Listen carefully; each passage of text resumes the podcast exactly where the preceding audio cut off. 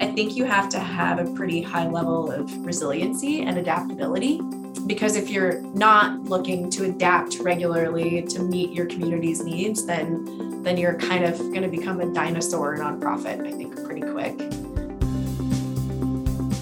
This is Can Do, a podcast that explores the essential lessons for business success. As the world continues to feel the effects of the coronavirus, uncertainty and unpredictability have become the status quo. It has never been more important to learn from entrepreneurs and industry experts about their experiences and to hear their advice. Whether you're a business owner, entrepreneur, or your career is affected by the current economic climate, lessons shared by our guests can help you make informed decisions about your future. I'm your host, Arnie Sherman. By all accounts, the U.S. childcare system is in crisis. According to the New York Times, before the pandemic, 90% of dual income families used some form of childcare arrangement. COVID 19 exacerbated an already problematic situation and disproportionately affected women, who were predominantly the ones who left the workforce to provide home care. According to the U.S. Chamber of Commerce, nearly 16,000 childcare centers were forced to close permanently during the pandemic. Montana continues to struggle to provide access to affordable childcare, reflecting the nationwide trends. Today on Can Do, we are joined by Heather Foster, CEO of the Missoula Family YMCA, which is the largest child care provider in the state. She will share her insights into the problems and challenges of responding to the community need and also share future growth plans for the 350 employee organization that is breaking the mold of a traditional YMCA. Support for this episode of Can Do is provided by the Dennis and Phyllis Washington Foundation, dedicated to investing in people to improve the quality of their lives. Additional support comes from the Greater Montana Foundation, encouraging communication on issues, trends, and values of importance to Montanans. And Parsons Behle and Latimer, a regional law firm with national experience representing the interests of Montana entrepreneurs and businesses. More information at parsonsbehle.com. Heather Foster, welcome to the show. How are you today? I'm great. Thanks, Ernie. So, tell our listeners a little bit about your background and how you ended up getting to the YMCA of Missoula, Montana. Family YMCA.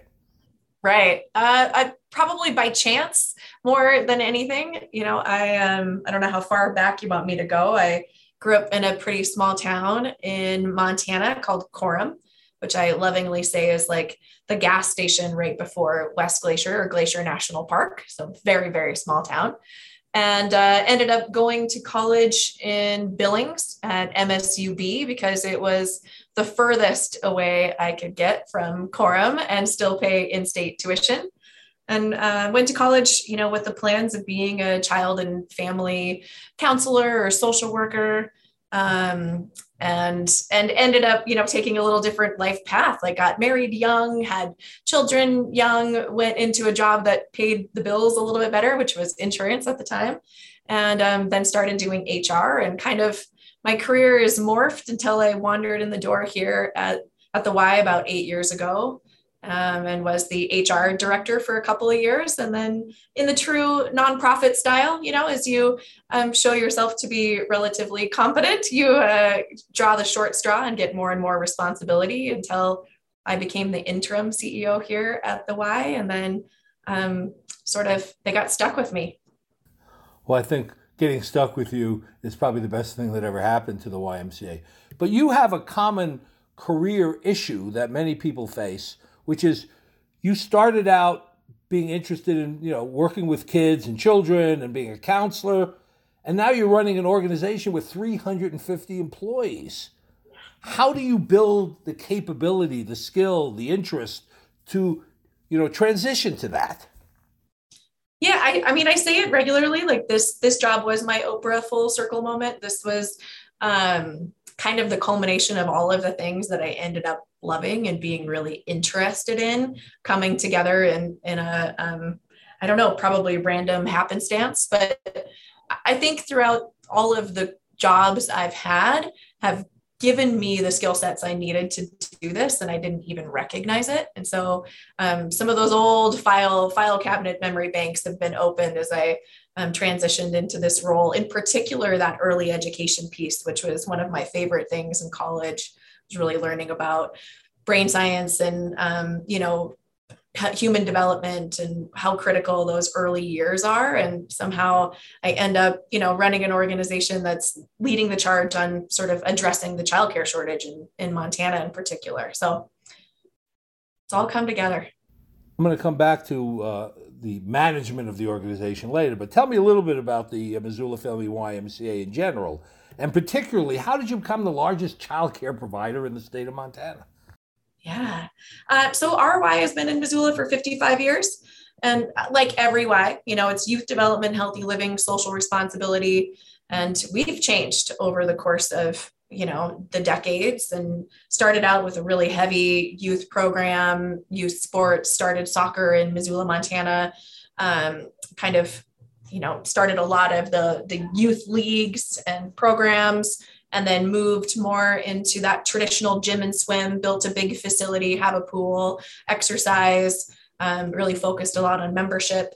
And then throughout that, I, I think, you know, as you as you should in a nonprofit, you start asking the community, what do you need? What, what, how do we need to show up to continue to serve? And, um, and so childcare became more and more prevalent. We acquired a one child care center that was here in Missoula that was going under um, in the 90s and um, started operating another one on our main campus.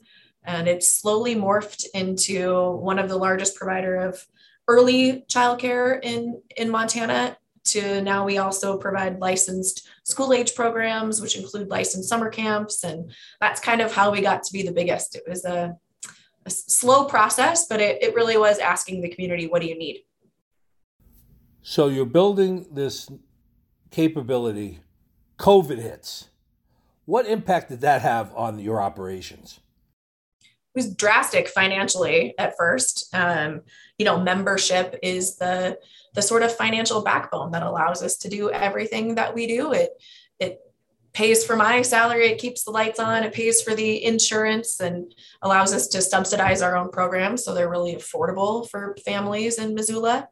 Um, so that was that was big. We lost about 48% of our membership revenue in about a month's time. Um, and our facility was closed for almost two months. And you know, while we had a large group of people that really did decide to stay with us and keep paying their membership, um, you know, we had a lot of people that probably out of necessity and, and rightfully so stopped paying um, for a facility that they couldn't access any longer we tried a few things. We started offering virtual classes, live streaming things on social media platforms to keep people engaged and to keep them exercising. Um, but really, what we were able to do is access some of the ARPA funds that came through. Um, and they helped us support a lot of emergency childcare.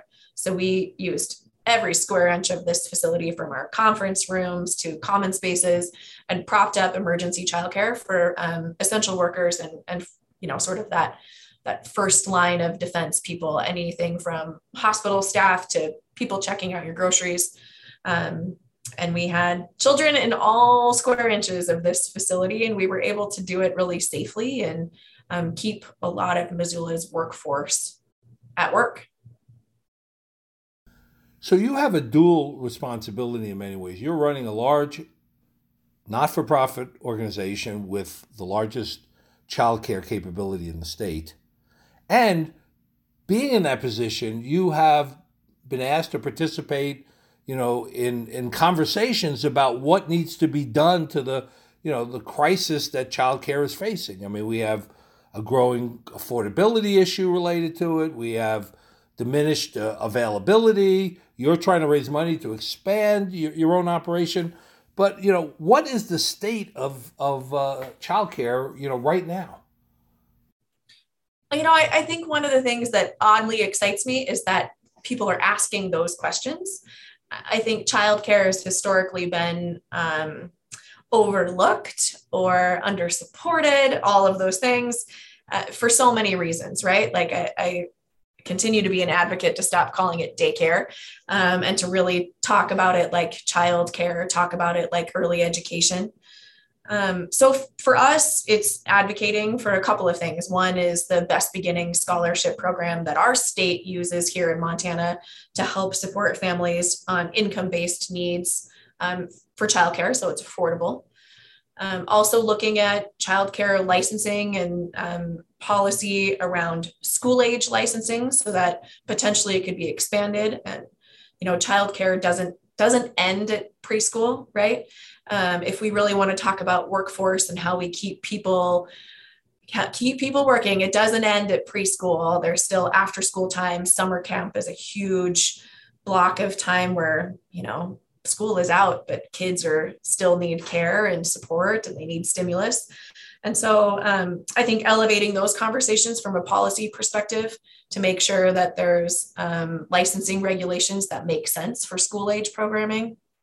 And then talking about childcare as a, a model in general. It's it is not necessarily a self-sustaining model. I think we're able to be a large provider of childcare because we have a diverse revenue stream you know we we have money coming in from membership and other programs. We subsidize infant care at our facility um, if we charged you know what it actually cost to to hold babies all day long and to care for them uh, it would be wildly unaffordable for families.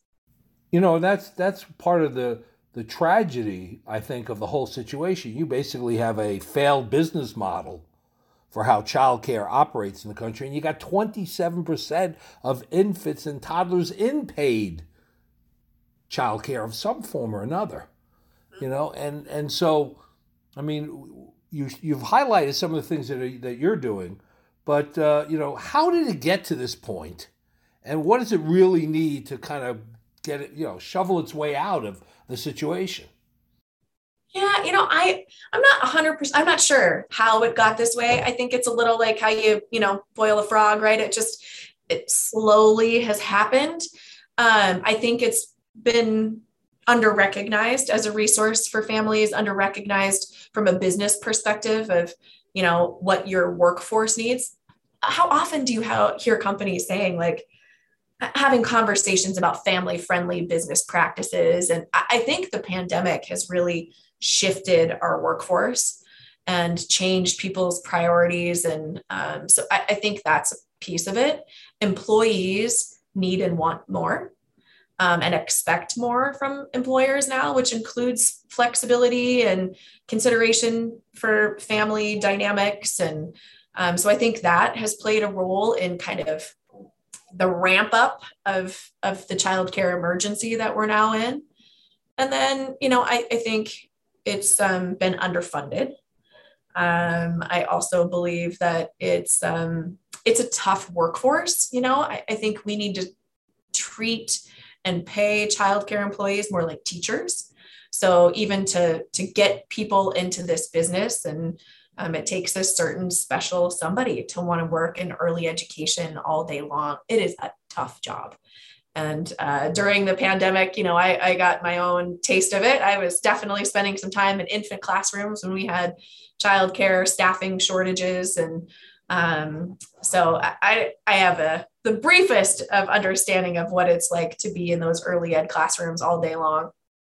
Some of our previous guests who are business owners, particularly in the hospitality industry, cited childcare support as the number one issue because many of their workers, you know, were disproportionately women, and di- women disproportionately have been affected by this, you know, and, and women who were in the workforce trying to balance childcare responsibilities with paid employment, you know, has created sort of a, you know, a disequilibrium from even what it was prior to the pandemic, which wasn't so great at that point. I mean, this conversation was certainly going on prior to the pandemic. The pandemic just, you know, made it a more critical conversation because people were pulling out of the workforce.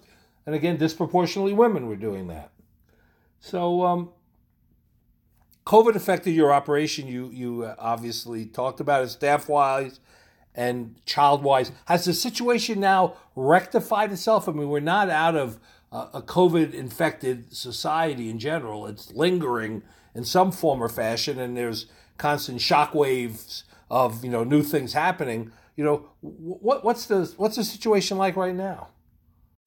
Yeah, I think it's it's starting to um, right side a little bit as far as membership. You know, we've seen an uptick in people coming back to quote unquote more normal activities, but you know, I, I think operationally we'll will never be the same. We used to live in a model where summer camp, for example, you would walk into our gym on a Monday morning at 7 a.m. and you could see 250 kids in our gym getting ready to go to their prospective summer camps, right? And they would break off into their small groups. We will probably never gather 250 kids again in our gym. Um, one, when you stop doing it, you recognize how chaotic it really was. And um, and two, you know, I, I think looking at overall safety and health, it's I think we have a different perspective. Like we want to operate differently. I don't I don't want to go back to how it was before because I think we've learned really important things through this pandemic. And um, if we can't adapt from those things that we've learned, then I don't think you survive as a business. So, what are the most important things you learned? You know, I think one, our employees want different things. I, I think, um, in particular for us, we have 48% of our staff team are under the age of 22 um, which is a very young workforce. And they are advocates like I've never experienced. It is um, beautiful and uh, amazing. And it makes you feel like we might be in good hands with the younger generation coming up. And it's, it, you better show up and you really better mean it um, because they they don't like lip service and they will call you out quickly and so i think you know we're trying really hard to listen to our staff and figure out exactly what they want and need and how they want us to show up as a as a business.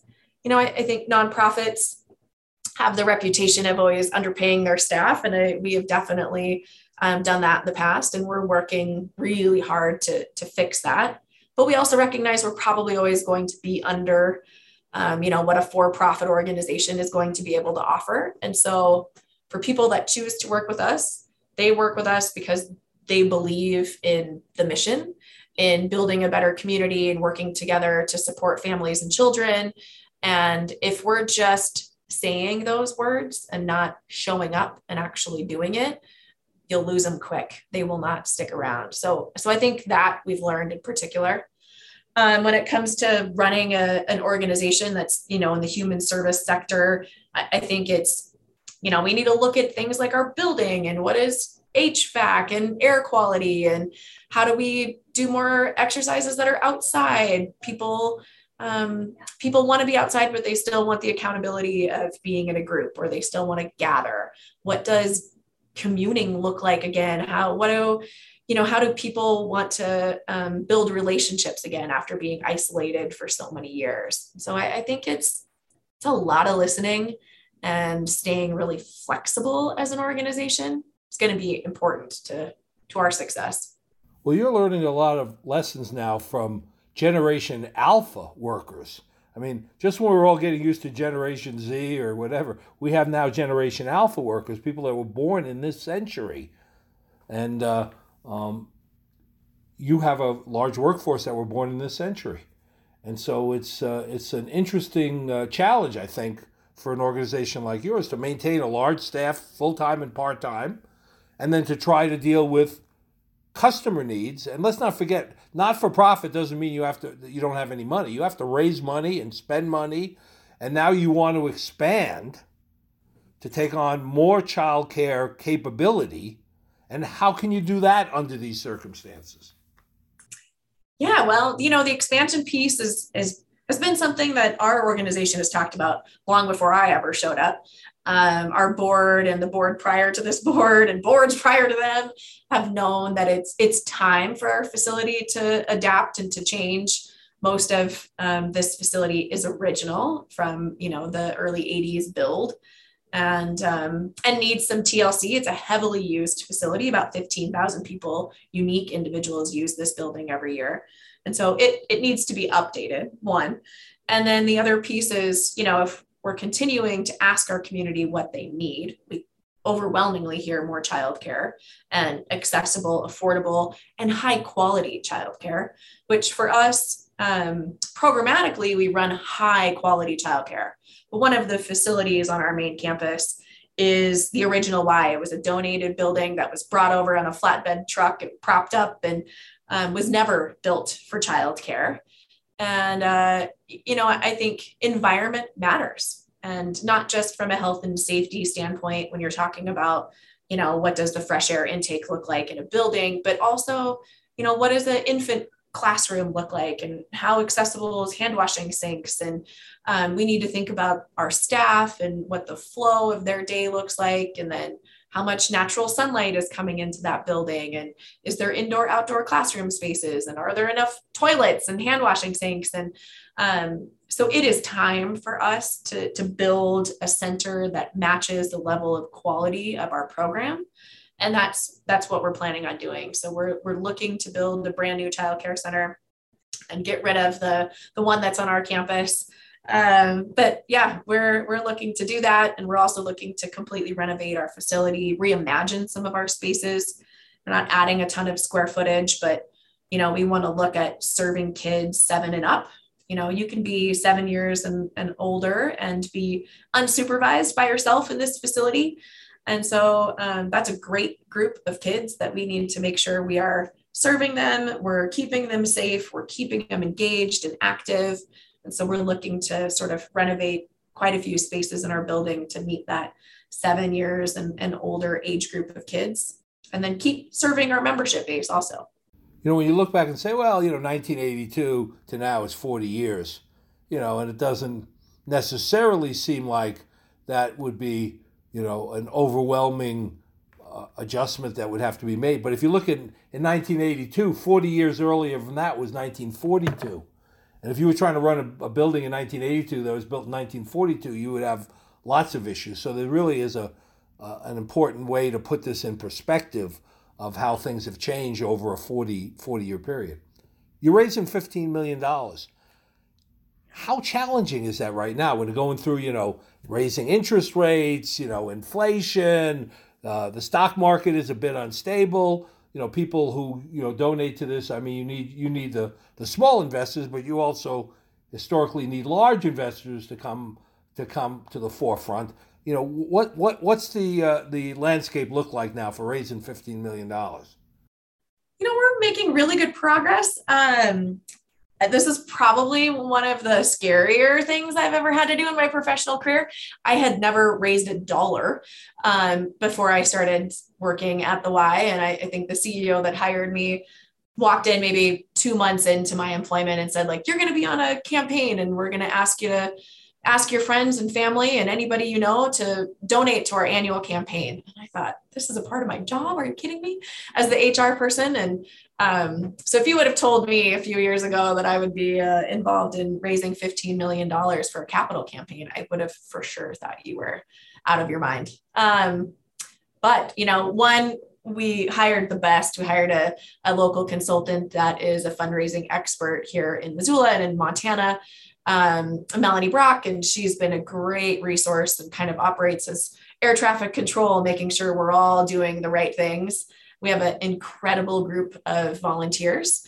Um, you know, not to call one of you out, but um, Arnie Sherman as uh, one of our uh, um, capital campaign volunteers, and it's it's going to take the whole crew. There's about 20 people helping us raise 15 million dollars, and it is calling your Rolodex of people and saying, this is why this is important to me, why it's important to Missoula and how, how this organization is going to continue to serve generations to come.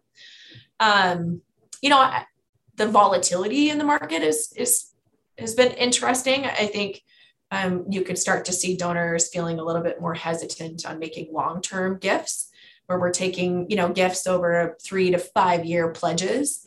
Um, so I think that's a conversation that's happening more often. But we have a very philanthropic community. I think right now in Missoula, there's about $39 million worth of capital campaigns that are going on. And um, what I've heard from most is they're all doing pretty well. You know, we're about $7.6 million raised in the first eight months. Um, we got some great big initial gifts from some family foundations that have been long-term supporters of the Y, and um, that really helped kickstart our campaign. But it's you know it's it's an ever-changing landscape, and um, it's going to be a challenge to get across that that finish line of 15 million. I'm speaking with Heather Foster, CEO of the Missoula Family YMCA.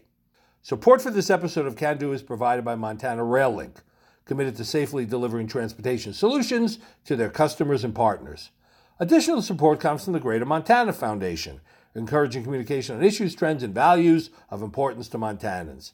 And Parsons Behle and Latimer, a regional law firm with national experience representing the interests of Montana entrepreneurs and businesses. More information at parsonsbehle.com. Most small businesses in Montana, and Montana is a state of almost all small businesses, don't have boards of directors. You have a board of directors that oversees your work. You know, and it plays a big part in, in not-for-profit operations. How active and engaged is your board and, and, and how much do you rely on them for the, you know, for the operation of the organization? Yeah, they're incredible. Um, we have about 15 board members and they range from all kind of industry from tech to banking to attorneys um, we have some retired individuals and um, a couple of board members that have really been around with the Y for a long time. One in particular that, you know, I have a there's a photo somewhere in this building of him with a shovel um, breaking ground when they built this facility. So there's some great historical knowledge that that sits with us on our board. Um, you know, they they help us. They they were the ones that pulled the trigger on this to say it is time to do this this campaign. It's time to go out and ask Missoula for the money. Um, it's a scary thing for for us to do. We are a debt-free nonprofit, which I don't know if that happens a ton. And uh, we have been that way since really the beginning. And it's because we've always had a board that's been very fiscally responsible, um, has made sure that, you know, programmatically we're, we're meeting our, our mission and making sure we're caring for families, but also as a business that we have a good foundation to stand on to make sure that we're sustainable. Nobody wants to put their blood, sweat, and tears in an organization that is going to, to just fizzle away. And so I, I think our board has been really strategic about making sure that we are we are sustainable um, and that we continue to to show up for Missoula, you know, and sort of kind of stand in the gaps of a lot of families that that um, you know might have a car that breaks down and they can't pay for their after school programming for the month or whatever that might be. Um, there are situations that happen like that every day. You think of the number of families living paycheck to paycheck. Uh, we get to be an organization that kind of gets to hold that space for so many people. You started out with a career interest in counseling and childcare. You're running a 350 person organization as a CEO. You take on new responsibilities and challenges that you never planned on taking. I know when I ran an organization of 200 people, an, an NGO of 200 people, I spent most of my time out raising money, you know, and uh, uh, that wasn't something I was trained for. What is your biggest challenge as a CEO of this kind of an organization? I think right now raising money is probably the the biggest challenge. Um, it was something that I had no experience in, and um, you know I, I, think it's something you can learn. I've been really lucky to um, follow in the footsteps of some pretty incredible fundraisers, whether they were here. The CEO that hired me was a great fundraiser, and I think I learned a lot from him. And then um, our, our community. You know, people, there's some long term godfathers of fundraising in Missoula that I've been able to spend some meaningful time with. So mentorship has has made a big difference. And uh, I think I'm I'm not necessarily afraid to fail. So maybe that's one of my uh, strengths, right? Is to be able to just throw it out there and um, see what happens. And when you find a little success, it gets easier the next time. And when somebody says no, it's it uh, it never feels great, but you know, it's um, it's resiliency. I think learning to just kind of roll with it and get up and do it again. She raises fifteen million dollars. You renovate the building. How many kids in childcare will you be able to handle at that point? We'll be able to double our capacity. So, you know, right now on our campus, we have about 55 kids, and we should be able to go to about 100. Um, in particular, infant care is where we're really going to look to double. There are quite a few centers that operate preschool only. Um, and the reason behind that, honestly, is it's it's the only one that actually um, generates any revenue. So uh, it makes sense why why that's that's the age group that a lot of centers will will operate, and they won't do infants. Um, one, it's tough to find staffing, and, and two, it's really expensive and is a loss leader. So we'll be able to really double and um, in the early childcare space. And then we'll also be able to serve um, more kids in after school programming and summer camps and be able to adapt our offerings here. Um, yeah, so we'll, we'll be able to expand quite a bit. And does that number ease the burden or significantly ease the burden that's uh, that's in Missoula? No, it's just one piece, one piece of the puzzle, right? I think childcare is is is huge. There's some good collaborations going on in our town, um, talking about how we can we can change the childcare model a little bit. Um, some of it it's it's really heavy administratively, in particular when you're running large centers. Um, the paperwork alone is is burdensome, and so I think that is a, a barrier to some people to be able to provide more care. And another thing is, you know, there's really no bricks and mortar support for childcare. The federal government, you know, it tried really hard, I think, to get some some language that would allow some of the um, ARPA dollars to be used for bricks and mortar expansion. Some states have figured out how to do that. Our state has not. And so there is no no support for actual construction or expansion of childcare. There is financial support for innovation. Um, but you know, if you if you can't build the spaces to expand, I'm not I'm not quite sure how you how you grow. So Heather, looking back on your eight years in the YMCA, what would you have done different, if anything? If you know what you knew now eight years ago, what would you do differently? Oh, I don't know if I would do very much differently. Um, yeah, I don't know. I always would say be more curious. Like I wish I would have maybe asked different questions or more questions of the previous CEOs. Um, but I, I don't think I don't think I would do a whole lot different. Okay, last question for you. What advice do you have for entrepreneurs who want to work in the not-for-profit sector or considering a job you know, that has a social good uh, element to it. You know, what's what's your advice if they come to you and say, you know, tell me about doing this kind of work and this kind of job? What advice do you have for me? I think you know you have to you have to love it. One, um, it's not a nine to five job, and it is um, it is not a job that you that you can take lightly right? You have to carry it with you most of the time. And so i think you have to be really prepared for that. I think you have to have a pretty high level of resiliency and adaptability. Um, because if you're not looking to adapt regularly to meet your community's needs then then you're kind of going to become a dinosaur nonprofit i think pretty quick um, I think you have to stay really curious. I think you have to get to know people. You have to you have to love people. You have to love to be around people um, and ask lots of questions and uh, and you have to just sort of suit up and show up. You know, it is a, a field that you have got to you've got to just dive into and be willing to do all the things. You know, I I might clean bathrooms one day and hold babies another day and um, be sitting on the you know state legislative floor talking about um, childcare policy. I think you have to be really ready for all things. Heather thank you for suiting up and showing up and, and doing so much for the missoula community. It's a pleasure talking with you today. Thank you arnie. Thanks for having me I appreciate your listening to Can Do, produced by Lena Beck in association with Montana Public Radio. For comments, recommendations for future guests, or general information, please go to mtpr.org. There you'll find previous guests' contact information and content from all our shows. Listen next time and I'll talk with another insightful guest. I'm Arnie Sherman, wishing you good health and prosperity.